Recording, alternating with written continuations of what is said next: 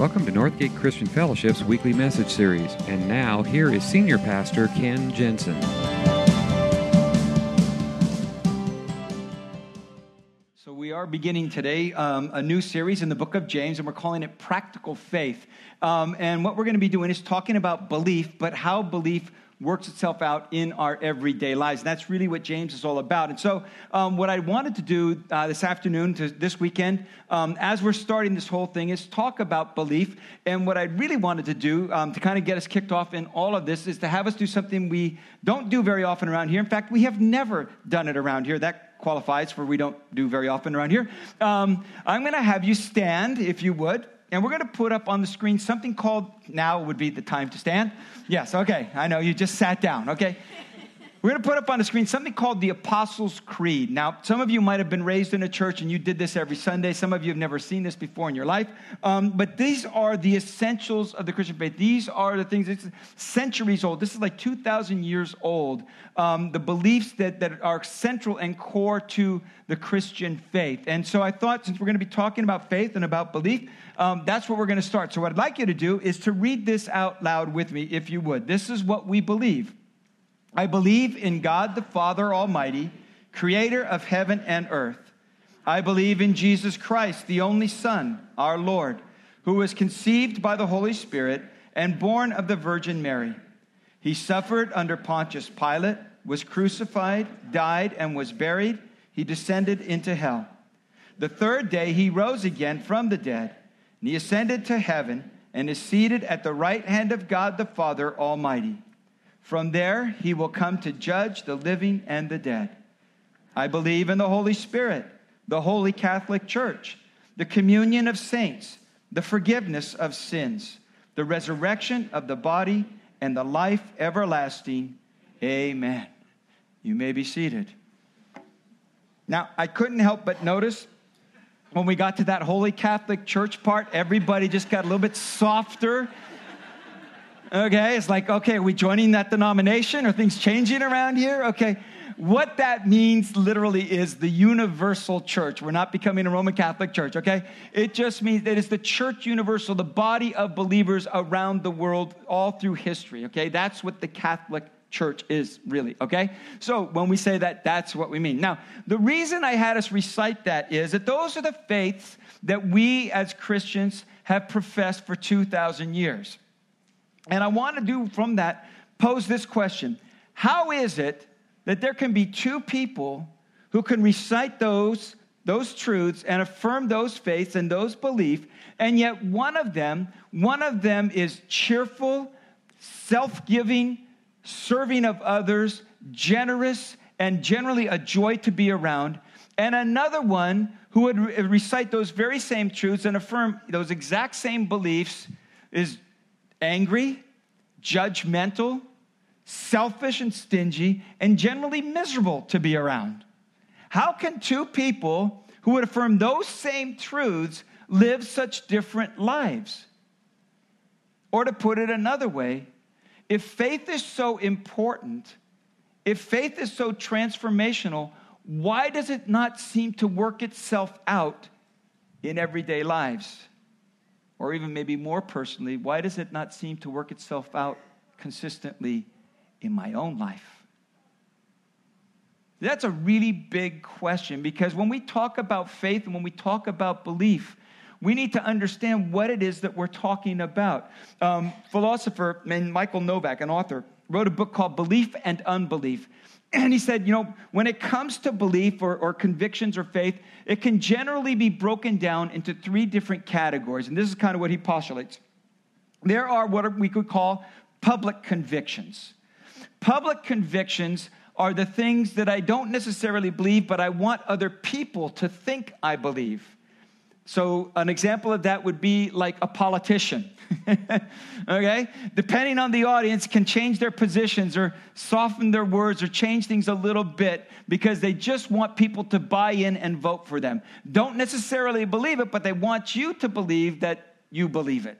Okay? Make sense? Those are what he calls public convictions. Now, there's another type of faith. He calls these things private convictions. Private convictions are the things that I truly, sincerely think I believe, But when it comes down to my actions and behaviors and attitudes, it doesn't quite bear itself out. Give me an example of that. Uh, from Scripture, actually, we looked at this last week, the Apostle Peter. Um, the night that Jesus warned him that he was going to betray him, Peter declared, Lord, even if all others desert you, I will never desert you. Even if I have to die for you, I will never give you up. Now, does anybody here believe that he sincerely believed that and felt that to be true when he said it? Yeah, absolutely. But when Jesus was arrested and on trial and he's hanging out around the fire and he's accused of being one of Jesus' followers, he denies Jesus three times. In other words, he thought he believed that. He sincerely believed he believed it, but when it came right down to it, his actions betrayed the truth. He didn't really believe it. Okay? Those are private convictions. Another one. I sincerely believe that what Jesus teaches about turning the other cheek is a good idea. It's the right way to live. But don't you dare cut in front of me in line. All right? Okay? Or, or I believe that lying is a sin. Lying is a bad thing. I te- taught my children growing up not to lie. Um, I don't want to do business with a liar. I don't want to be married to a liar. I don't want to be around people who lie and that they're not trustworthy. But if it'll get me out of a ticket, I might be willing to stretch the truth a little bit. Okay? Does that make sense? Those are what you call private convictions. I sincerely think that I believe those things, but when it comes right down to it, my actions don't bear it out. And then there is this third category that he calls core convictions. Core convictions are what we truly believe. And our core convictions are revealed by our behavior or by our actions. You will never violate your core conviction because it's basically how you look at life. It's something so ingrained in you that you will always act with consistency about it because it's a core conviction. That's what makes the difference. Now, let me ask you how many in this room would be willing to admit, because confession is good for the soul, how we would be willing to admit in the last year that you either stretched the truth, embellished the truth, or maybe didn't quite reveal the whole truth to save yourself from an embarrassing situation. Anybody in that category? Okay. For those of you who are not raising your hands, you're doing it right now. All right? Okay. That's the difference between private convictions and core convictions. Private convictions, we, we think we believe it, but when it comes right down to our behavior and our actions, our truly our core convictions reveal that is not the case. Your core convictions are always revealed by your behavior and by your actions. And by the way, that's why baptism is such an important thing because baptism is an act. It, it, is, it is acting out on what I say I believe. I have made a decision to follow Christ with the rest of my life.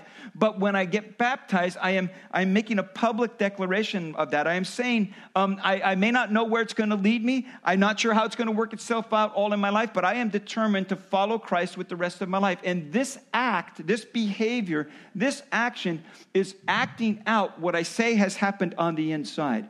And that's why we make such a big deal around baptism because that's what it is. It's an action, it is something that is saying, This is becoming a core conviction for me. Now, core convictions is what the book of James is really all about. That's what James is all about. If you get nothing else out of this message, what James' whole book and whole writing is all about having those things that we say we believe or we think we believe become truly what we believe. That they become not just our public convictions or our private convictions, but our core convictions. And, and I'll tell you that because a lot of times people think that, that Paul, the Apostle Paul and James are at odds. Because Paul talks about that we are saved by faith, by grace, by faith alone in God's grace and it's faith alone, and that's all. And then James comes along and he says, But your faith without works is dead. And it sounds like they're at odds with each other and they disagree with each other, but they're not. They, they're actually talking about the same thing from different perspectives. James is saying, What you think you believe and what you say you believe now, he says, it's got to become what you truly believe. And that's going to show itself out by your behavior. And so James, and, and, by the way, I encourage you over the next for the next seven weeks, we're going to be going through the book of James. Read through it And I'm going to warn you up time, uh, uh, uh, ahead of time that sometimes as you read through James, it feels like he, he jumps all over the place. He talks about this, then he talks about that, then he talks about the other. It's almost like he's got ADD. You know, he just keeps moving around topic to talk. What he's doing is he's talking about this is how it works itself out in your relationships, in your finances, in how you treat people, in how you plan for your future, in how you deal with difficulties. This is how it works itself. This is how your public convictions and your private convictions become core convictions. And he jumps right into it in chapter one with two things that every one of us in this room are familiar with. You don't have to be a Christ follower, you don't have to be a God believer to be familiar with trials and temptations, because everybody goes through those. And what he's saying here as we get into this is he's saying, okay, here's what you need to understand about developing a core conviction. This is how it gets beyond what you say or what you think to what you truly believe. And it happens in the experiences of life. So he says there's some things you need to know about trials, there's some things you need to know about temptation, and what you really need to understand is behind the scenes, what it's really all about is your strength and your faith in the character of God. So that's what we're going to go today. All right? So you with me? Buckle on your seatbelts. Here we go. James chapter 1. This is the way he writes it. Beginning in verse 2 Consider it pure joy, my brothers and sisters whenever you face trials of many kinds, because you know that the testing of your faith produces perseverance. Let perseverance finish its work so that you may be mature and complete, not lacking anything. If any of you lacks wisdom, you should ask God, who gives generously to all without finding fault, and it will be given to you. But when you ask, you must believe and not doubt, because the one who, who doubts is like a wave of the sea, blown and tossed by the wind. That person should not expect to receive anything from the Lord. Such a person is a double is double-minded and unstable in all they do. Skip on down verse 12. Blessed is the one who perseveres under trial, because having stood the test, that person will receive the crown of life that the Lord has promised to those who love him. When tempted, no one should say, God is tempting me. For God cannot be tempted by evil, nor does he tempt anyone. But each person is tempted when they're dragged away by their own evil desire and enticed. Then, after desire is conceived, it gives birth to sin. And sin, when it is full grown, gives birth to death. Don't be deceived, my dear brothers and sisters. Every good and perfect gift is from above, coming down from the Father of heavenly lights, who does not change like shifting shadows. He chose to give us birth through the word of truth, that we might be a kind of first fruits of all he created. James says, here's what you need to know in developing core convictions. You need to know something about trials and adversity. What you need to know is your faith is going to be refined through adversity. That's part of the refining process. That's how it works in our life. He says, Consider it pure joy, my brothers and sisters, whenever you face trials of many kinds. You might on the outline there circle the word whenever, because it's not a matter of if, it's a matter of when. It's going to happen. I've said it many times. The three truths about adversity and difficulties is you're either right in the middle of one, you're just coming out of one, or you're about to head into one. It's just a part of life. Life has its ups and downs, its highs and lows. It's not all highs, it's not all lows. Some have more highs than others, some have more lows than others, but everybody goes through this roller coaster that we sometimes call life. And what James is saying is that's a part of life.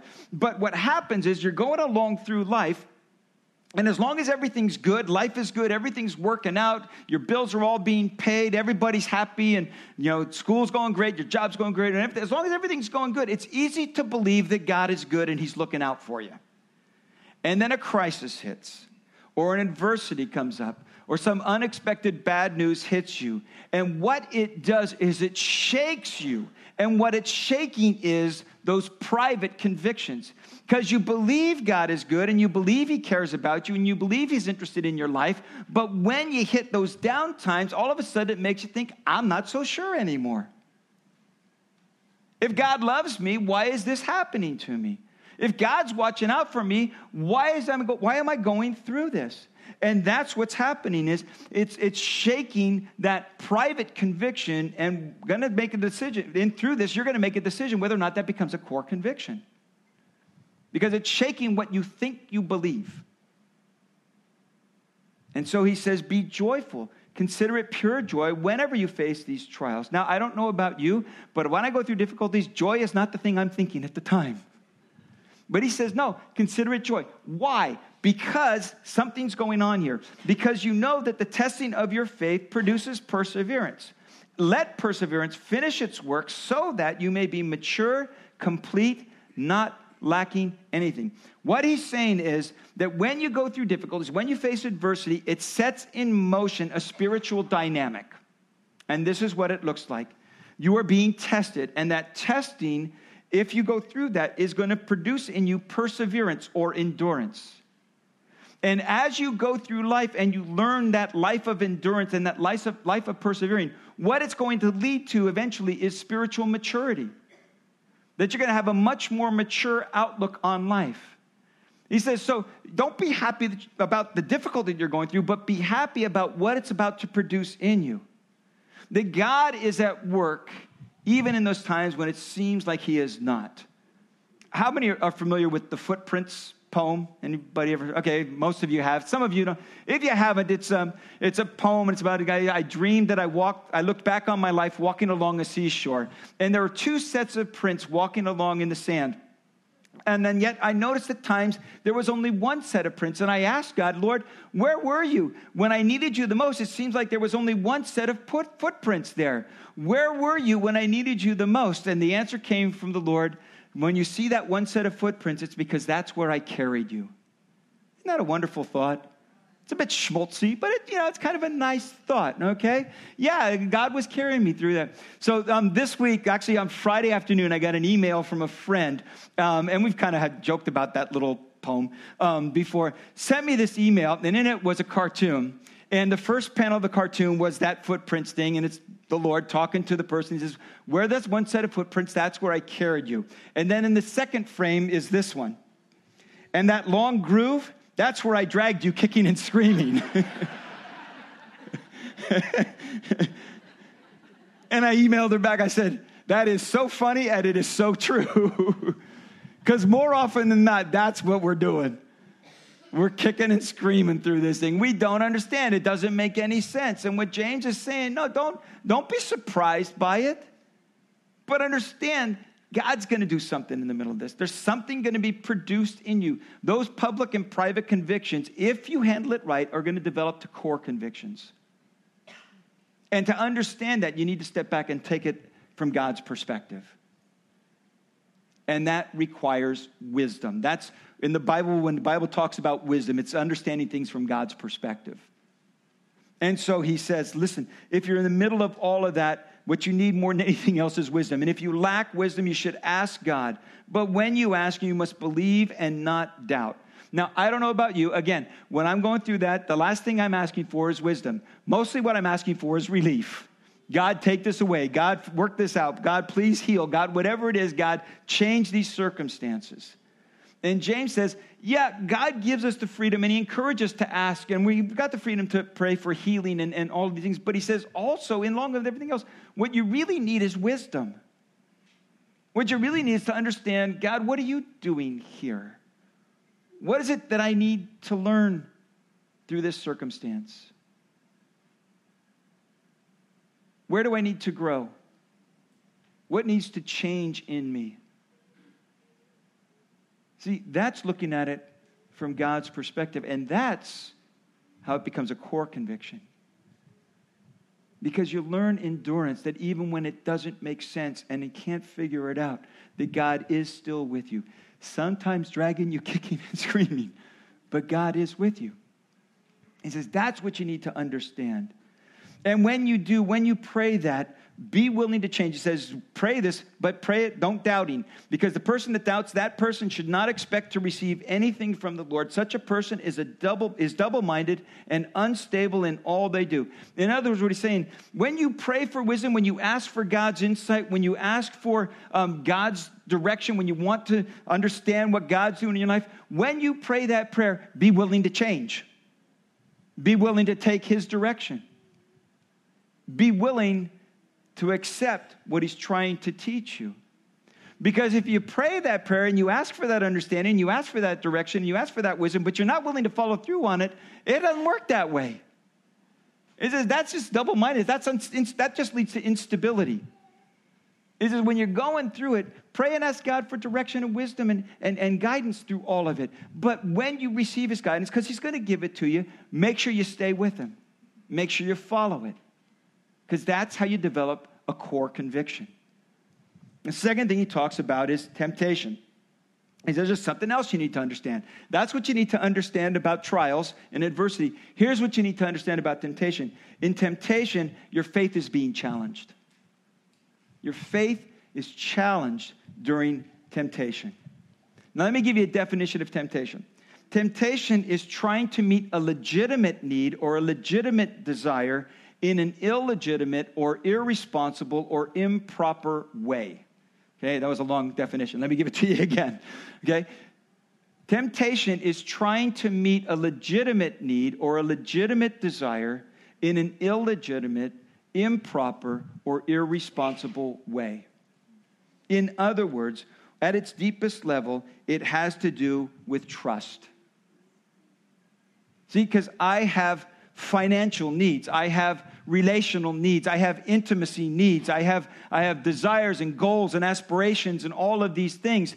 And what happens is if I don't think that God is meeting those needs or filling those desires or filling that hunger in the way that I think He ought to be doing it, in the timing that I think He ought to be doing it, then what I'm tempted to do is to take matters into my own hands.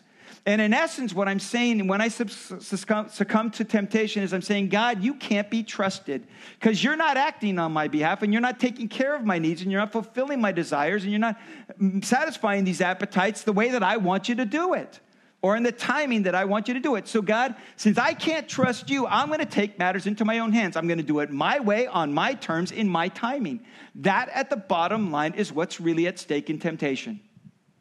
And, and that goes all the way back to Genesis chapter 3. It, temptation comes down to this belief that somehow God is holding out on me. That was a temptation that came to Eve. That's what the serpent said. God, God knows that if you eat of that tree, you're going to be like him. And he doesn't want you to become like him. That's why he told you not to eat from that tree. See, and that's really at the heart of every temptation. That's really at the heart of it. The sense that God is holding out on me, that God's not taking care of me, that he really is not good, and he isn't interested in me. And since he's not meeting my needs or my desires in the way that I think he should, I'm going to take matters into my own hands. Every time you do that, what you are doing is you are you are doubting God's goodness and you're taking matters into your own hands. And that's what temptation is really all about. It's not about your self-control. It's really a matter of faith and trust. I want to feel good and I want to feel good now. And by the way, when you're in the middle of a time of difficulty or adversity, that's when you are most susceptible. So be, that's why he kind of ties these two together.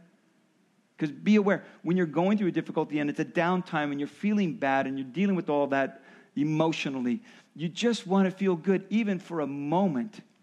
And that's where you're tempted.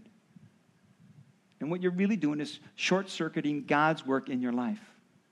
That's at the heart of all temptation. And, and then what he says is now be careful because here's what people do people kind of give excuses or try to deflect blame or put it on someone else. In fact, actually, remember the garden story when, when, when God comes to Adam and Eve and challenges him.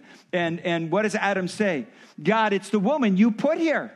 You, you made this happen. You put her. Everything was fine in this garden until she came along. You created her. You brought her here. She's the one that tempted me. It's all your fault. It's all her fault. It's all somebody else's fault.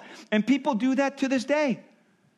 Say, well, if God made me this way, He gave me these desires. He put that hunger in me. He, he gave me these needs. And, and if, he, if, if God didn't want me to satisfy them, then why would He give me those needs? Or, or, I know what the Bible says about sex outside of marriage, but we love each other and God brought us together. Why would we not want to consummate that? Why would we not do that? I mean, it's, it's, it's God. He put those desires within me. And I hear it over and over again. And all my years as pastor, I have heard all kinds of excuses and try to put the blame somewhere else. And James says, no, no, no. Let's be honest. Bottom line is, each person is tempted when they're dragged away by their own evil desire and enticed. It's not God. It's not somebody else. It's you. It's me. Said, But God gave me those desires. Yeah, but it's our mismanagement of those desires. That's the problem. It's our twisting of those desires. It's that pursuing those desires at all costs. That's the problem. Deformed desires, out of control urges. That's what's really going on. And when we do, he says, there's another spiritual dynamic that comes into play. Then, after desire is conceived, it gives birth to sin. And sin, when it is full grown, gives birth to death. In the same way that, that trials and, and difficulties set in motion a, a spiritual dynamic that can lead to birth and maturity and life, he says, when you're facing temptation, understand that there is another spiritual dynamic, and this is, has negative consequences. This is the one that would lead you to sin. That the temptation, when you give in to that, it leads to sin. And sin, when it is conceived, it gives birth to death. So he says, at the bottom line, what you need to understand in both these situations is what is at stake. Where will this lead? And it's the choices that I make in those moments, those moments of temptation, those moments of trial and difficulty. It's the decisions that I make to act on what I say and what I think I believe that determines what becomes my core conviction. Because, see, here's what happens if I continually give in to temptation, if I continue to give in to those hungers and those desires and those appetites, you know, those, you know this about appetites. They only get bigger. The more you fill them, the bigger they get. Okay? And so he says, what happens is when you continue to fulfill that, and when you continue to deny that God can provide for you in the way that you really need, and in a way that is truly satisfying, and in a way that is right and proper, when you short circuit that process and you jump in and you do it all on your own, what happens is over a period of time, as you do that over and over and over again, then what you held as a private conviction you have so done it yourself, you get to the point where you don't believe God really cares anymore. You are so used to taking care of it on your own and doing it your own way that what happens is that what, become, what was a private conviction that could have become a core conviction really becomes a public conviction. That you go through the motions, you show up at church, you sing the songs, you nod your head at the preacher, you know, all those things. But deep down inside, you don't believe that's true. See, that's the death that it leads to the death of your faith, the death of your soul. So understand what is at stake. James is saying if you want it to become a core conviction, then, then you determine to obey God's ways, even if it's hard. Believing that his ways really are good. Because that's what it goes to. This is what the bottom line is. Your faith will flourish when you focus on God's character, because ultimately that's what it's all about. What do I believe about God? A vibrant, genuine, living faith that is practical and transformation really is centered on the belief that what Jesus said really is true.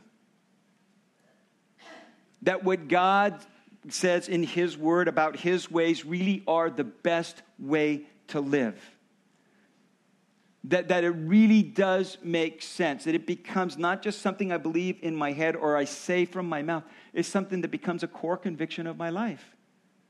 That God really does know best, that God really does care about me, that God really is concerned about my life, and His ways and His timing and all of that is going to be perfect. And that's when it becomes a core conviction. So James tells us if you're overwhelmed by circumstances and you don't understand and it doesn't make any sense to you, he says, pray and ask God for wisdom. But understand who you're asking. Ask God who gives generously to all without finding fault, and it will be given to you. Trust Him, even when it doesn't make sense. Ask for His direction, ask for His wisdom, because He gives it generously and if you're facing a temptation and you're tempted to short circuit the process and just take care of it and satisfy that craving or that desire on your own, and you think God doesn't really care and He doesn't, you know, that He's holding out on you, He says, understand this about God. Every good and perfect gift is from above, coming down from the Father of heavenly lights, who does not change like shifting shadows. In other words, it all rests on the character and nature of God and what you truly believe about Him. If you believe that God is good, that He does care about your life, that He is interested even in the little decisions that you make.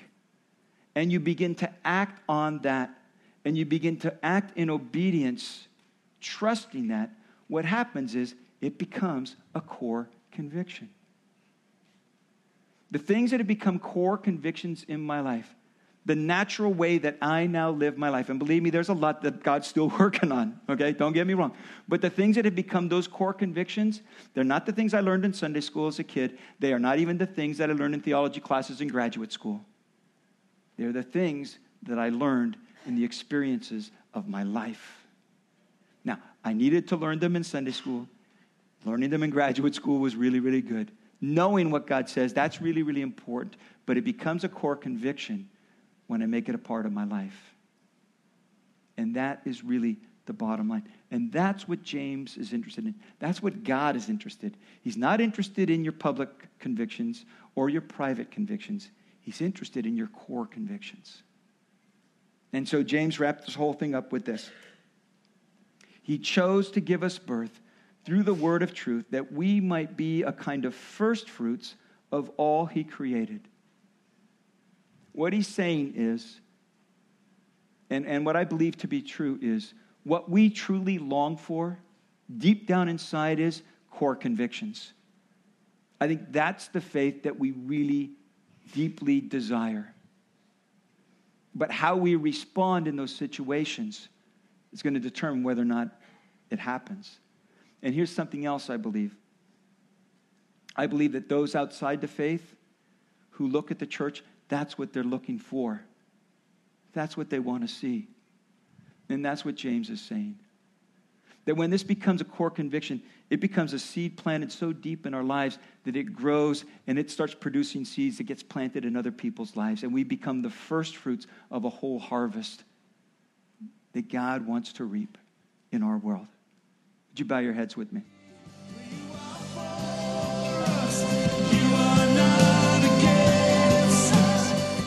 Thank you for listening to this week's message. We trust that you'll join us again soon for another uplifting message from Northgate Christian Fellowship, located in Benicia, California.